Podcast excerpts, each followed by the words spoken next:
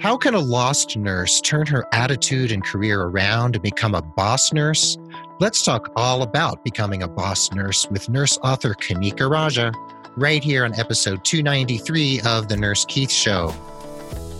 Hey there, this is Nurse Keith. In these days of the COVID 19 pandemic, we keep disseminating as much high quality, evidence based information as we can in our now monthly COVID 19 episodes. Meanwhile, we still want to entertain you and support you in your nursing career and personal professional development and discuss issues you care about or maybe things you haven't even thought about yet. I love having you along for the ride. Whether you're new to the show or you've been with me for months or years, thanks for being part of the growing Nurse Keith Nation. This podcast is all about you, your nursing career, healthcare in general, and all sorts of things going on in the world around us. And it includes education, ideas, diatribes, and informative interviews like today's with some of the most inspiring people from the worlds of healthcare, nursing, entrepreneurship, education, medicine, and beyond. And remember that Nurse Keith Coaching is your one stop shop for all things related to your career. So email me at keith at nursekeith.com, mention the show, and you get 10% off your first coaching package. George the cat just jumped into my lap. He wants to be here on the mic. So make sure you go to the show notes at nursekeith.com forward slash episode 293. And George says to head to Instagram and check his hashtag George the Cat Santa Fe. Now, we are here, me and George, with Kanika Raja. And Kanika is a critical care nurse and a hilarious and really, really great nurse author emerging into the space here. And Kanika, we're going to jump right in, okay? And then we'll get to your bio. What does it mean to be a boss nurse? What does that mean to you? That is such a such a great question to start things off with. So for me, the idea of boss nurse is something that has changed a lot since I first started nursing. Um, I think my first year, the thing that I really struggled with is the idea of being a good nurse meant a nurse who knew every detail, who didn't make mistakes, who wasn't caught off guard. And then later on, you realize like that's not a boss nurse at all. A boss nurse is someone who is constantly learning from their mistakes and refining they treat people, the way they approach their patients. So, a boss nurse is essentially someone who is constantly disregarding the feelings associated with failing and just extracting the knowledge, which is the exact opposite of what I did initially. Oh, I see. So, so a boss nurse is able to, let's say, maybe learn from her mistakes, look at what's going on around her, and realize maybe let's say that she or he is fallible, right? That exactly. that there's things to learn mm-hmm. and that it's not that failure isn't an option. It's just that maybe could we say like failure is part of what we have to experience in a way? Absolutely. It's a part yeah. it's a part of the process. And I think another part of you know healthcare is such a it can be such a stressful scary um thing and you know hospitals acute care setting can be such a stressful environment. And i think another aspect of it for me was like learning to enjoy it learning to joke around with my patients. And i say a line in the book that care isn't about limbs and lab values all the time. Sometimes it's just helping someone get their favorite lunch or making them laugh before their surgery. You know i think mm-hmm. taking out that stress out of the job sometimes is also a big part of it Right. Now, you're a bachelor's prepared nurse, right? And you've been a critical care nurse for six years. And three of those, you were a travel nurse. Exactly. And you've worked all over the country with lots of different types of patients. And your new book is called Lost Nurse to Boss Nurse, which encapsulates all you've learned in your journey as an ICU nurse. And the book is funny and it's informative. It's a great story. Your personality is just so clear and you're such a lovely person and you're so brilliant. And you know, you're you're adding something really important to the nursing conversation here. And George is like trying to like see you in the Zoom here. Oh, George. Um, yeah. He's like, I really want to be a I want to be a podcatter for sure. Podcatter. Um, he loves the microphone. So here's here's the thing though.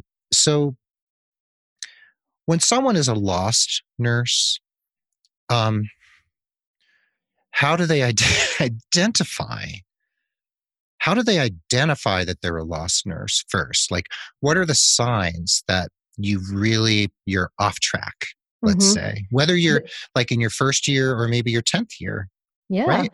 i think the greatest one of the best indicators is do you dread going into work and i think that translates to no matter what job you're in we definitely have our off days. We definitely have those days where you're like, oh man, I'm just not feeling it today.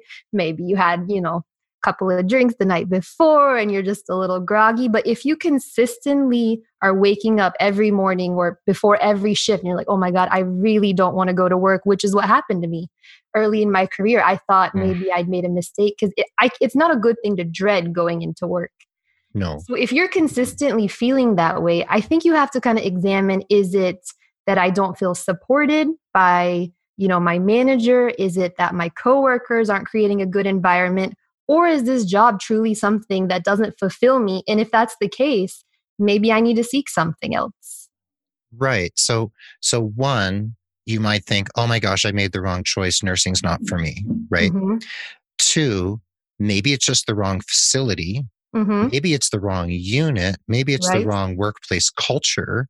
Maybe you're working in a place with an absolutely like horrific workplace culture where there's bullying and incivility and people don't treat each other well. And you feel like you're just kind of like cannon fodder, right? Mm-hmm. So, so you recognize those things. So how do you then discover, in your opinion, in your experience, what's wrong. Like it could be many, many things, right? Sure. So for you and your experience, and maybe you can read us a passage from your book at some point.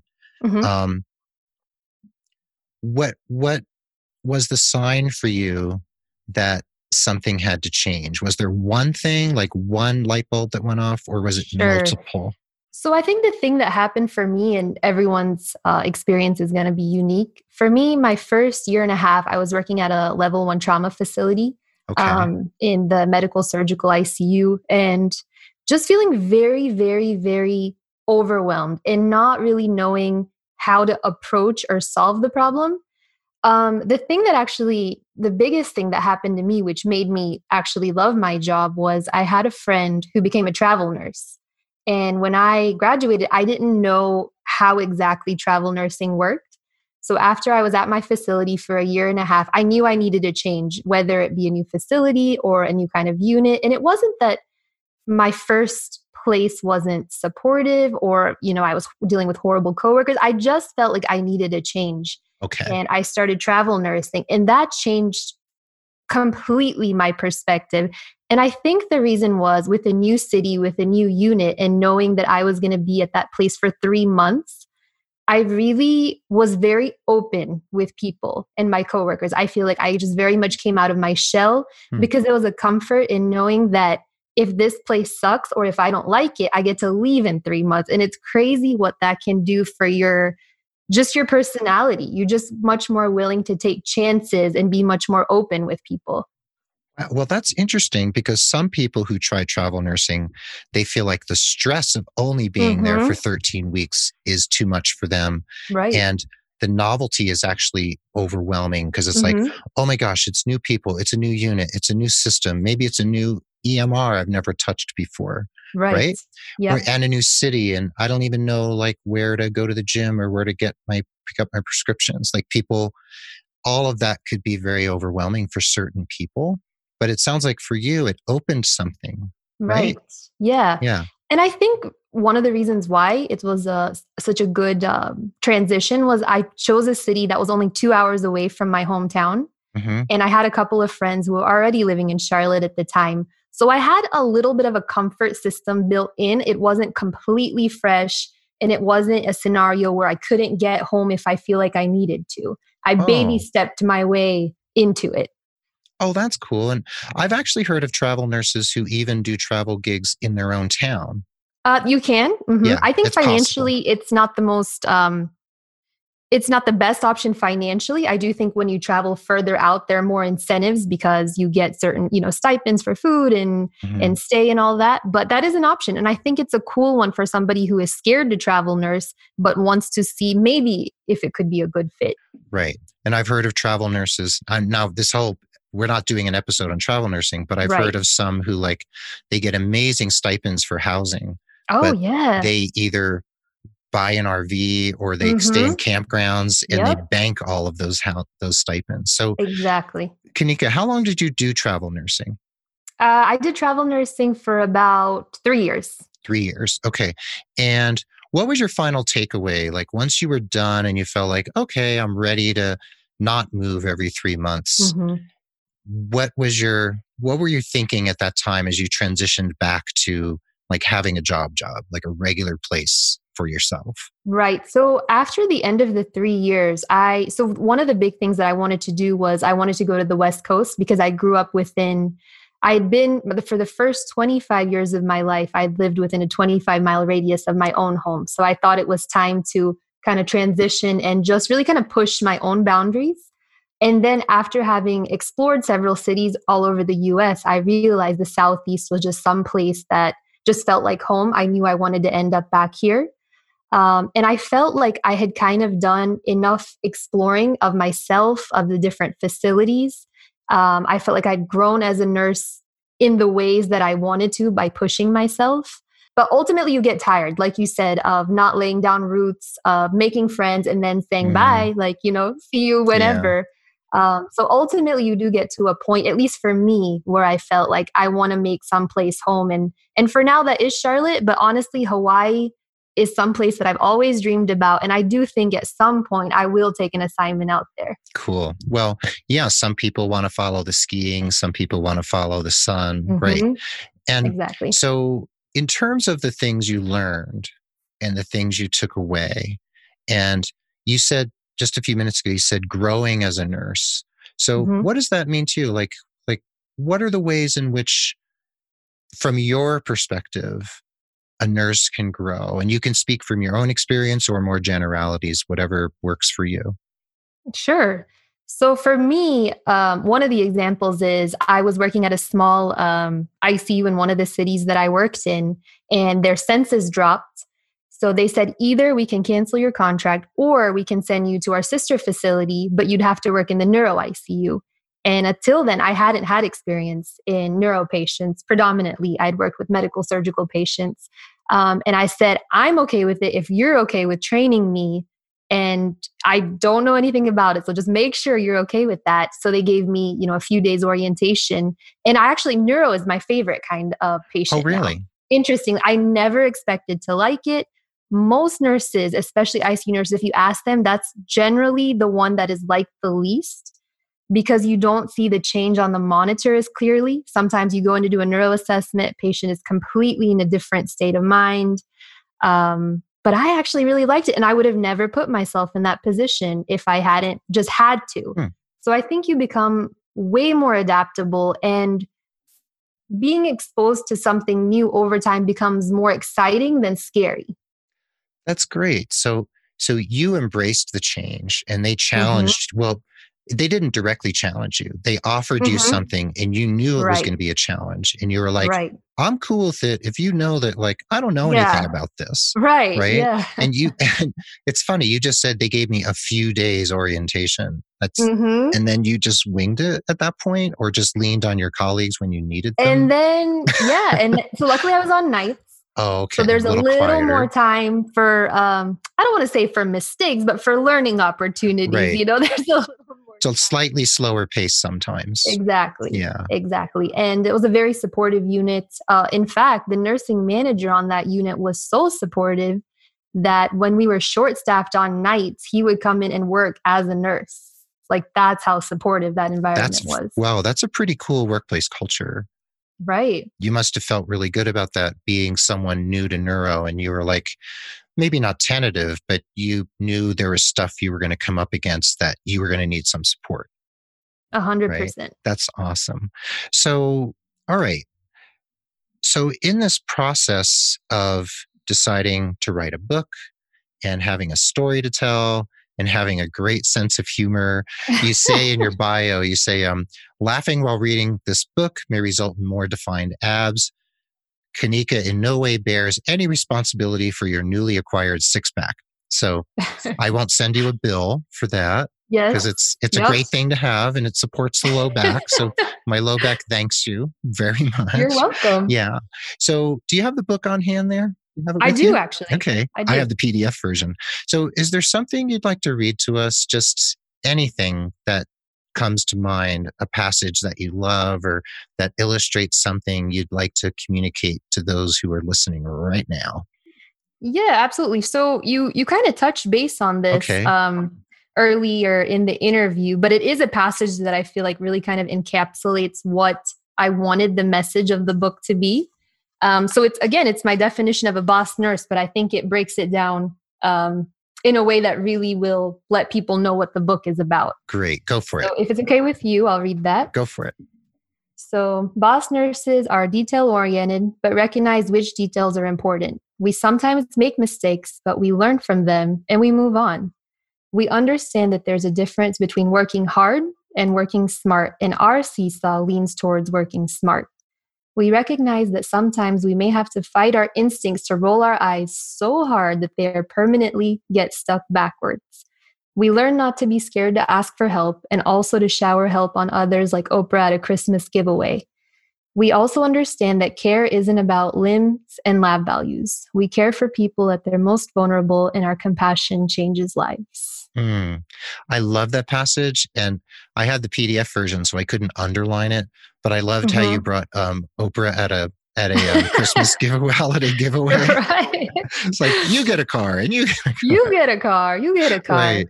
So that that says a lot about how you look at nursing. And you said about how we can roll our eyes so much that they get stuck in the back of our head. Mhm. And that's like Mhm. that nurse eye roll of like, you know, do I have to Mhm. explain this to this patient again? You know, there's so many Mhm. ways in which that nurse eye roll, you know, uh, we need that kind of sarcasm between us as colleagues sometimes, like, oh my God, I can't believe it. However, that can become sort of a chronic, oh, what would you call it? Like a crutch, maybe? Yeah, sort of. I think if you constantly have that kind of jadedness, you know, after a while, um, yeah, that's the yeah, it can become kind of kind of exhausting. Yeah, and it becomes part of like your your way of being as a nurse. Like that Mhm. jadedness just becomes like that hard shell of yours. Right, Yeah. right. So thank you for reading that. And when we come back from the break, I want to talk about some practical things that a nurse out there can do if she's feeling like she's a lost nurse and she wants to follow in your footsteps and become a boss nurse. Okay. Sounds great.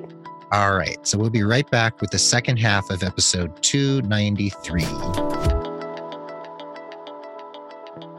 So now we're going to take a pause for the cause for just a moment to thank our generous sponsor, EHR Go. Listeners, does technology in healthcare education sometimes feel like the tail wagging the dog? You should check out EHR Go. Go uses case based learning to teach a human centered approach to technology and healthcare education. With over 300 multifaceted patient cases presented in a realistic simulated electronic health record, Go helps students build clinical judgment skills while also learning to effectively document within an EHR. When working in Go, students must evaluate and organize competing healthcare needs into levels of urgency while making simple to complex clinical judgments about their patient care, just like in real life. Used in all educational healthcare disciplines, Go can be used within or between programs and is the ideal platform for interprofessional education. Web based with no software to download or maintain, Go can be used on any computer or browser for in person learning or for remote or hybrid lessons. Go is the only educational platform that puts human care at the heart of technology.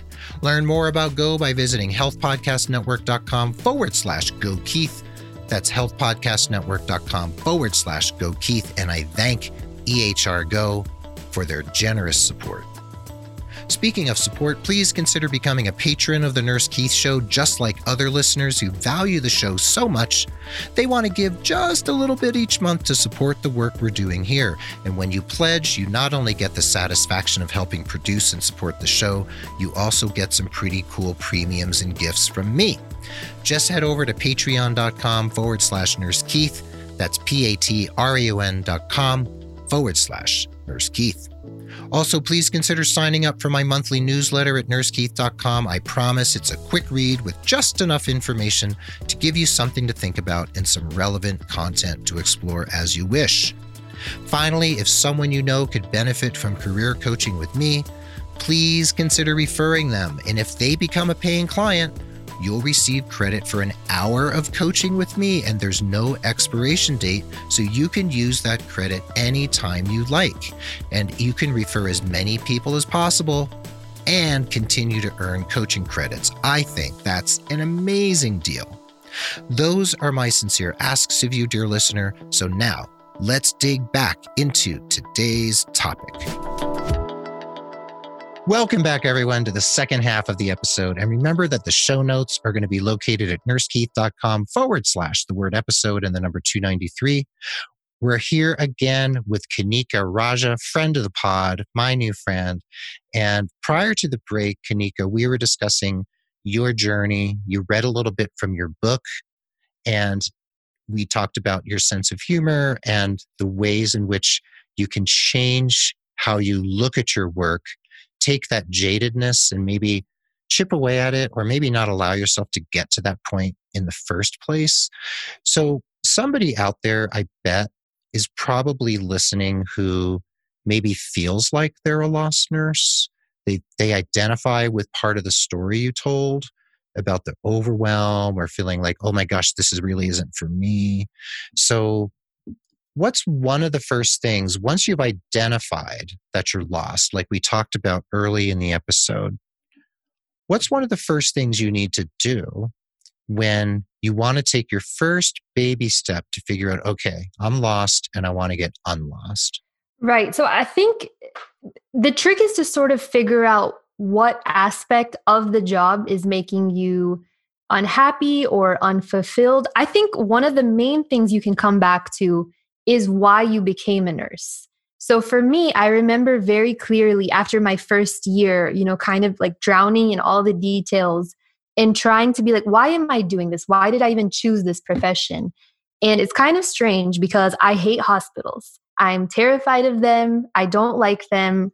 Um, so hmm. my idea was the reason I wanted to be a nurse is I wanted to be that provider that made it less scary and less stressful for whoever was coming in. So, kind of after that first year, I had a mental check in of this is why you're choosing to do this, and what is it that you need to change to kind of get back on track with that initial goal. Um, and I realized that I wasn't being honest with my manager. I wasn't being honest about how lost I was feeling. So when I had that discussion with her, she said, Which pieces of is it that you're struggling with certain pieces of equipment? Are you struggling with time management? What's the aspect that you feel like you're struggling with? And, you know, we came up with a couple of plans. She put me with uh, a day shift preceptor again for a couple of shifts. She said, if you see someone who's really, really good at time management, maybe that'll take some of the stress away for you. Um, so, yeah, we just identified a couple of little things that we could do. But I think the biggest thing was finally acknowledging, like, I need help. And it was very embarrassing for me to acknowledge that. And looking back on it, I wish it hadn't been. You wish it hadn't been embarrassing yeah, I wish I hadn't been embarrassed to just acknowledge like I'm struggling and I need to ask someone to help me figure out why because I'm not exactly sure why I'm struggling. So, well, first of all, you you had the wherewithal and you you swallowed your pride, right? You ate some mm-hmm. humble pie and you said, "Hey manager, I really need some help." And you were really really blessed I don't want to even say lucky. You were blessed to have mm-hmm. a manager who was like, okay, let's take some proactive steps to see what can help you succeed. That's an amazing manager, first of all. Right. She could have said, well, suck it up and just figure it out, right? Yeah. Yeah. So she didn't do that. She didn't do that. And did you end up first, you know, once you had the conversation with her and she had you you know follow certain people to see what they did were all those people supportive too did you have good experiences being precepted given a little extra something mm-hmm. so most of the experiences that i had uh you know kind of after we were kind of doing this reboot process right. i guess you could call it um, Kanika 2.0 yeah Kanika 2.0 yeah. yeah um mostly it was just figuring out how how other people are doing things and especially day shift tends to be more chaotic so Sure. they have more tasks that they have to get done Yeah. and me being a night shift nurse it was just good to see the process of how other people were managing and that kind of helped me when i went back to night shift i was like if they can squeeze in or or kind of form a better plan of how they're going to do all these tasks then i Mm. can kind of take their organizational strategies and apply them to to night shift Great. Okay. So you you acknowledge the problem, you got some help, you actually had people willing to help you, which is Mhm. really amazing. And not everybody gets that, obviously. And it wasn't the wrong workplace then. You just had some stuff you needed to figure out, which is good. Um, I don't think it was the wrong workplace at all, but you know how sometimes you associate certain feelings with a certain place? Mhm. So, in that environment, even though it was supportive, it was a good environment, it just became a scenario of after a year, a year and a half, even though I felt like I was a, a stronger, smarter nurse, I still associated those feelings of not being confident and not knowing what I'm doing. It was very uh, environment driven. So I knew that to really kind of fully get over it, I was going to have to change my environment. That's when you went traveling.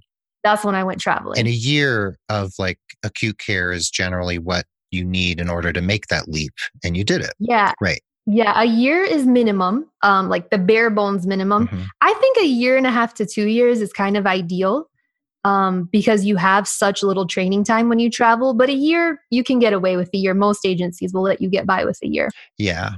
So for that nurse who wants to do what you did and acknowledge the problem, asked for help, got some help, figured out like, okay, here's some things I can learn, here's some people I can learn from. So she or he, you know, gets over the you said embarrassment and I want to throw in the word shame. Like Mhm. shame can come up like, oh my gosh, I should know all this and it's it's so shameful that I can't figure it out by myself and you know maybe maybe they got messages growing up from their parents that you have to Mm. pull yourself up by your own bootstraps and figure it out and asking for help is weak or whatever so Mhm. you have to get over all sorts of stuff right True. so once you've done that let's say you realize that maybe it is the facility maybe it is the unit maybe your manager's like not the manager that kanika was so happy and blessed to have.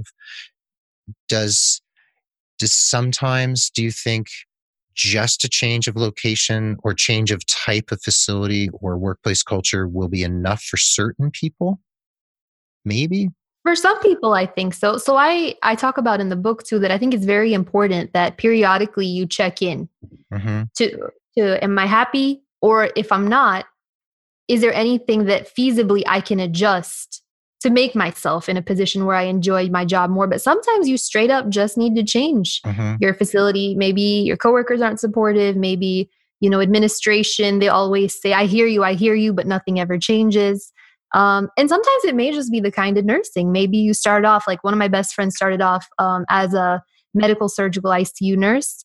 Um, within a year, said, "Nope, this isn't for me," and she became a NICU nurse Mhm. and so much happier. And it wasn't that the medical surgical side there was anything negative about it or she had any majorly negative issues, but she just realized like this isn't quite jiving with what I want to do. And as soon as she made the switch, she loved it and she never anticipated liking NICU. Hmm.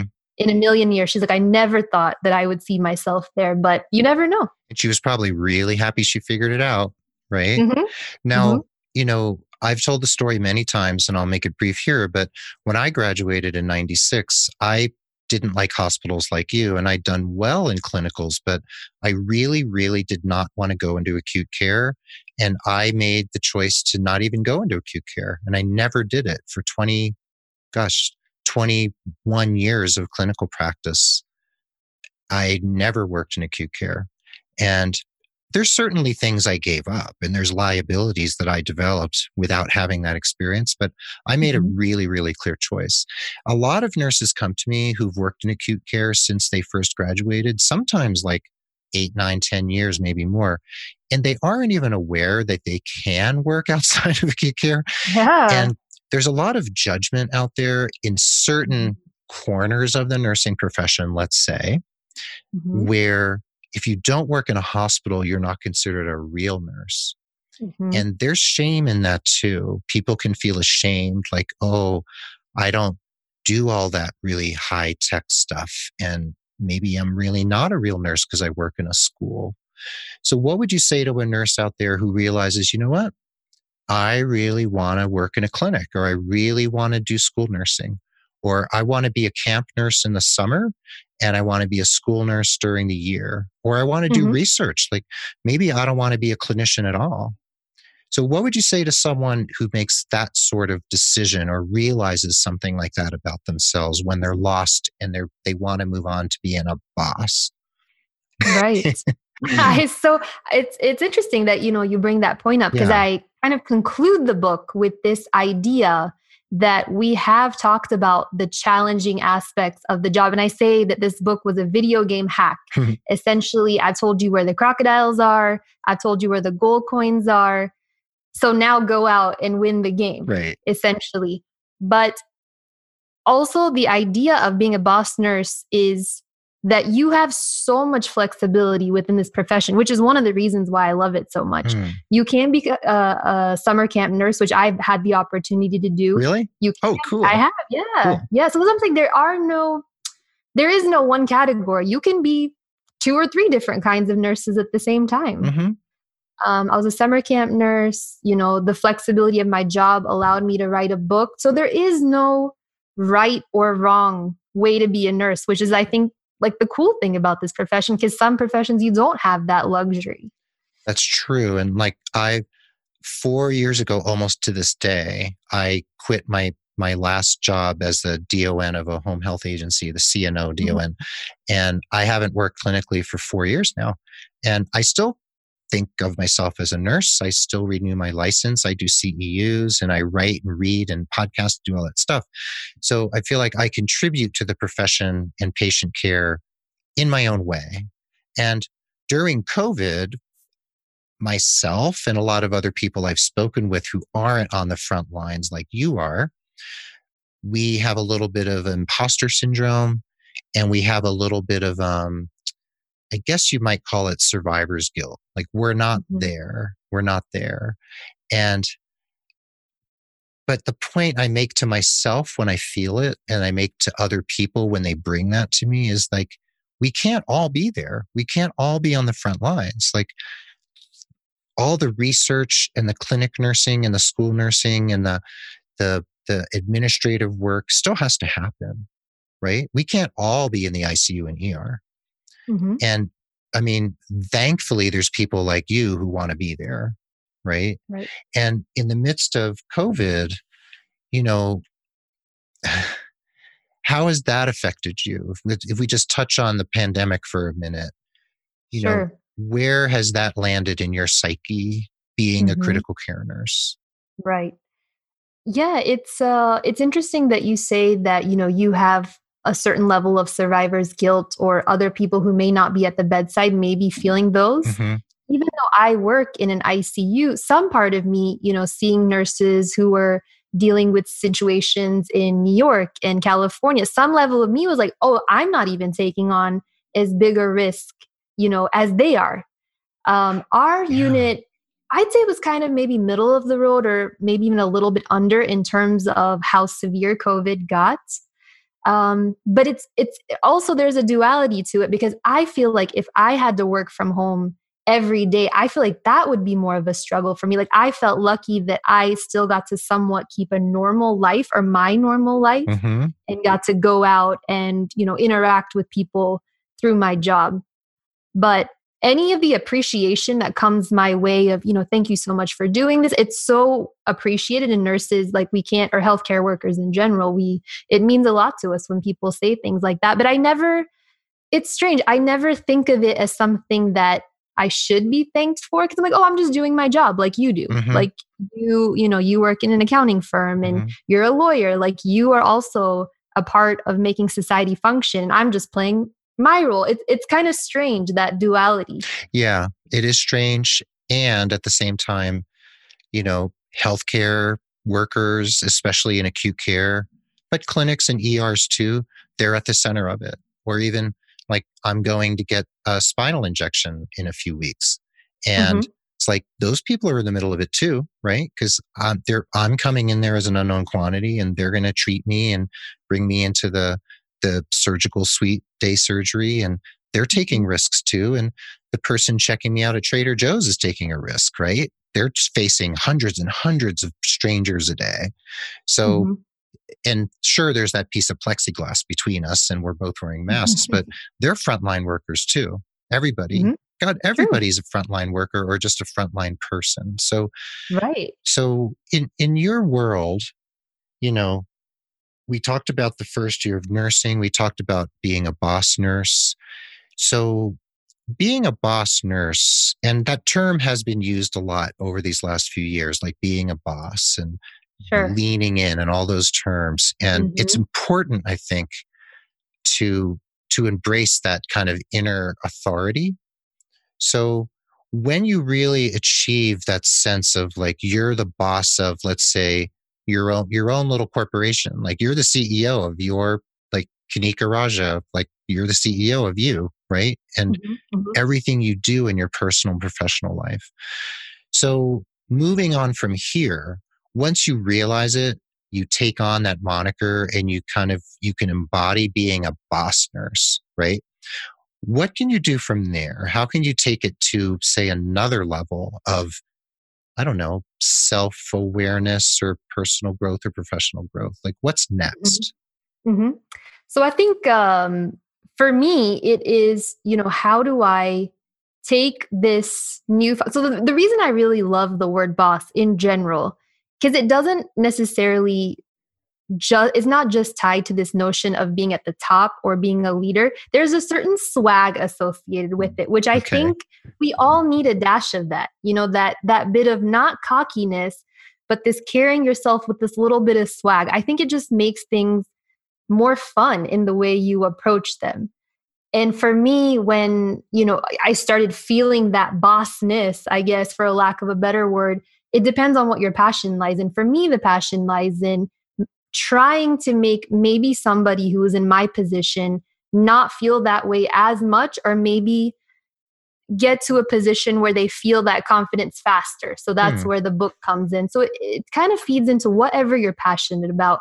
For you, you know, it's a different kind of passion that you want to spread awareness on you know a variety of nursing things and kind of form this like awesome community and network so whatever kind of like fuels your fire i think when you have the confidence to pursue that even if it's something that hasn't been done like that's where that bossness can take you oh i see so you can take that sense of confidence and and self self awareness and let's say poise like professional mm-hmm. and personal poise mm-hmm. and or personal power, like you're mm-hmm. feeling empowered, right? As right. a nurse, as a woman, as a man, whatever it happens to be.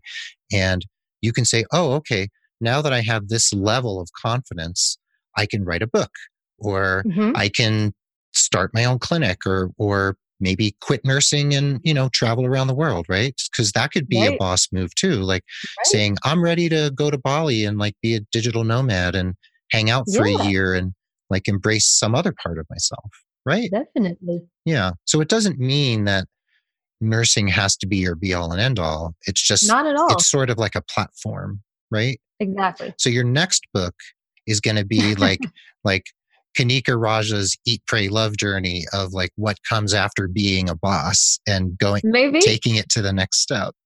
Right? Maybe so. Yeah. Maybe so. So yeah. I want to ask you a question.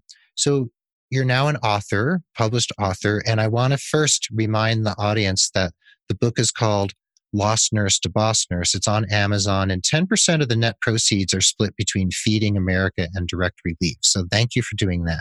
Really appreciate it. Absolutely. That. Yeah, it's uh that's something that was always kind of in my heart when I wrote this book mm-hmm. and I kind of talk about this in the the prologue of the book that I wanted this to be a little bit bigger than just nursing. Not to say that nursing isn't huge or yeah. a wonderful thing to kind of take on, right. but if the reach could be just a little bit further, you know, that's kind of the dream. That's lovely. That's great. Now, now that you are an author and you're podcast guest, amazing interviewee, and you know, and I know you're working, you're a clinician, right? You work a lot. Yes. do you see yourself, just saying, do you see yourself like up on stage doing a motivational keynote address to a bunch of, say, first year nurses, maybe? 100%. Yeah. So it's funny that question because when I started writing the book, I went through kind of a um, kind of a support group, basically, who kind of guides you through the process. And one of the first questions they asked was, "Do you have imposter syndrome? Do you feel? Is there some part of you that feels like?" Who am I to write a book or who am I to think that my knowledge is worthy enough to share? And I was like, no, guys, sorry. I feel like maybe I'm supposed to say that, but I really don't. Good. Um, Good. I think ever since I was a little kid, there is, luckily, I don't have a lot of fear in kind of putting myself out there, especially if I feel like that could help someone else, if it could, you know, be a kickstart to someone else's journey. So I would at some point absolutely like to be more in the public speaking realm. I would cherish that opportunity. Awesome. Well, we're going to try to make that happen. And um, I'm just saying, maybe I'm just brainstorming here in public, like on air, but maybe you and I can do some Instagram lives together yeah, or Facebook lives. And maybe one day we could put together some kind of webinar, you know, or something, or with other people, like put something together. So you have a message that's really important. And. I know you have more than one book in you. and you you have such talk about you know poise and and um, personality and presence you have something really important you're bringing to the to the space and i really want to honor you for that and appreciate so much that you reached out to me and that we're friends and colleagues now and that that you are out there with a really really important message for nurses to hear especially those who are kind of newish and they need somebody to show them like yeah i was there and now i'm here and uh, you can get here too so i just want to honor you for for the work you're doing and and the mission that you've obviously taken on Well, I want to thank you so much for this opportunity, you know, to spread that message. And, you know, when we briefly kind of did, you know, sort of a pre interview, I mentioned Yeah. this and I meant this completely that you have this presence that I feel like probably brings out the best in people. So I feel like a large part of maybe why I'm coming across this way is because of the way you're kind of approaching the questions and making me feel so comfortable. oh thanks well i have a feeling you'd be amazing no matter who interviewed you but I uh, thank you I- Let's I'll- just agree that we're both amazing, Keith. what's that I let's said, agree let's what just agree that we're both amazing. awesome okay mutual admiration society we we you know stamp of approval that's right we both get gold stars right well thank you kanika you're amazing and when your next book comes out we'll have you back but we might even have you back before then because Sure. you're you're awesome and i i think there's a lot more to talk about Absolutely. Thank you so much, Keith. And I look forward to many more conversations with you. Well, there you have it. Thanks for listening to this episode of the Nurse Keith Show with the amazing Kanika Raja. Remember, the show notes will be at nursekeith.com forward slash the word episode and the number 293. Head over there to click on the Amazon link for Lost Nurse to Boss Nurse. 10% of the proceeds will go to Direct Relief and Feeding America. So you're really helping yourself and helping others while you purchase the book. I hope you feel uplifted and empowered from this episode and inspired to take action in the interest of your personal life, your professional satisfaction, whatever it is in your life that you would like to change or elevate. Now's the time. And if you need holistic, personalized career coaching, remember to email me at keith at nursekeith.com. Mention the show and you get 10% off your first coaching package. The Nurse Keith Show is a member of Ars Longa Media, a collaborative network of podcasts and media entities whose aim is to add a humanistic touch to professional education, educate the public from a scientifically informed perspective, and improve lives by partnering to address social ills. Check out arslonga.media at arslonga.media. That's Ars Longa. The Nurse Keith Show is also a proud member of the Health Podcast Network, one of the largest and fastest growing collections of authoritative, high quality podcasts taking on the tough topics in health and care with empathy, expertise, and a commitment to excellence. Healthpodcastnetwork.com. You'll find the Nurse Keith Show, Penn Nursing, the Mayo Clinic, New England Journal of Medicine, Sanjay Gupta, and many, many other awesome podcasts. The Nurse Keith Show is adroitly produced by Rob Johnston of 520R Podcasting, and Mark Capispisan is our stalwart social media ringmaster.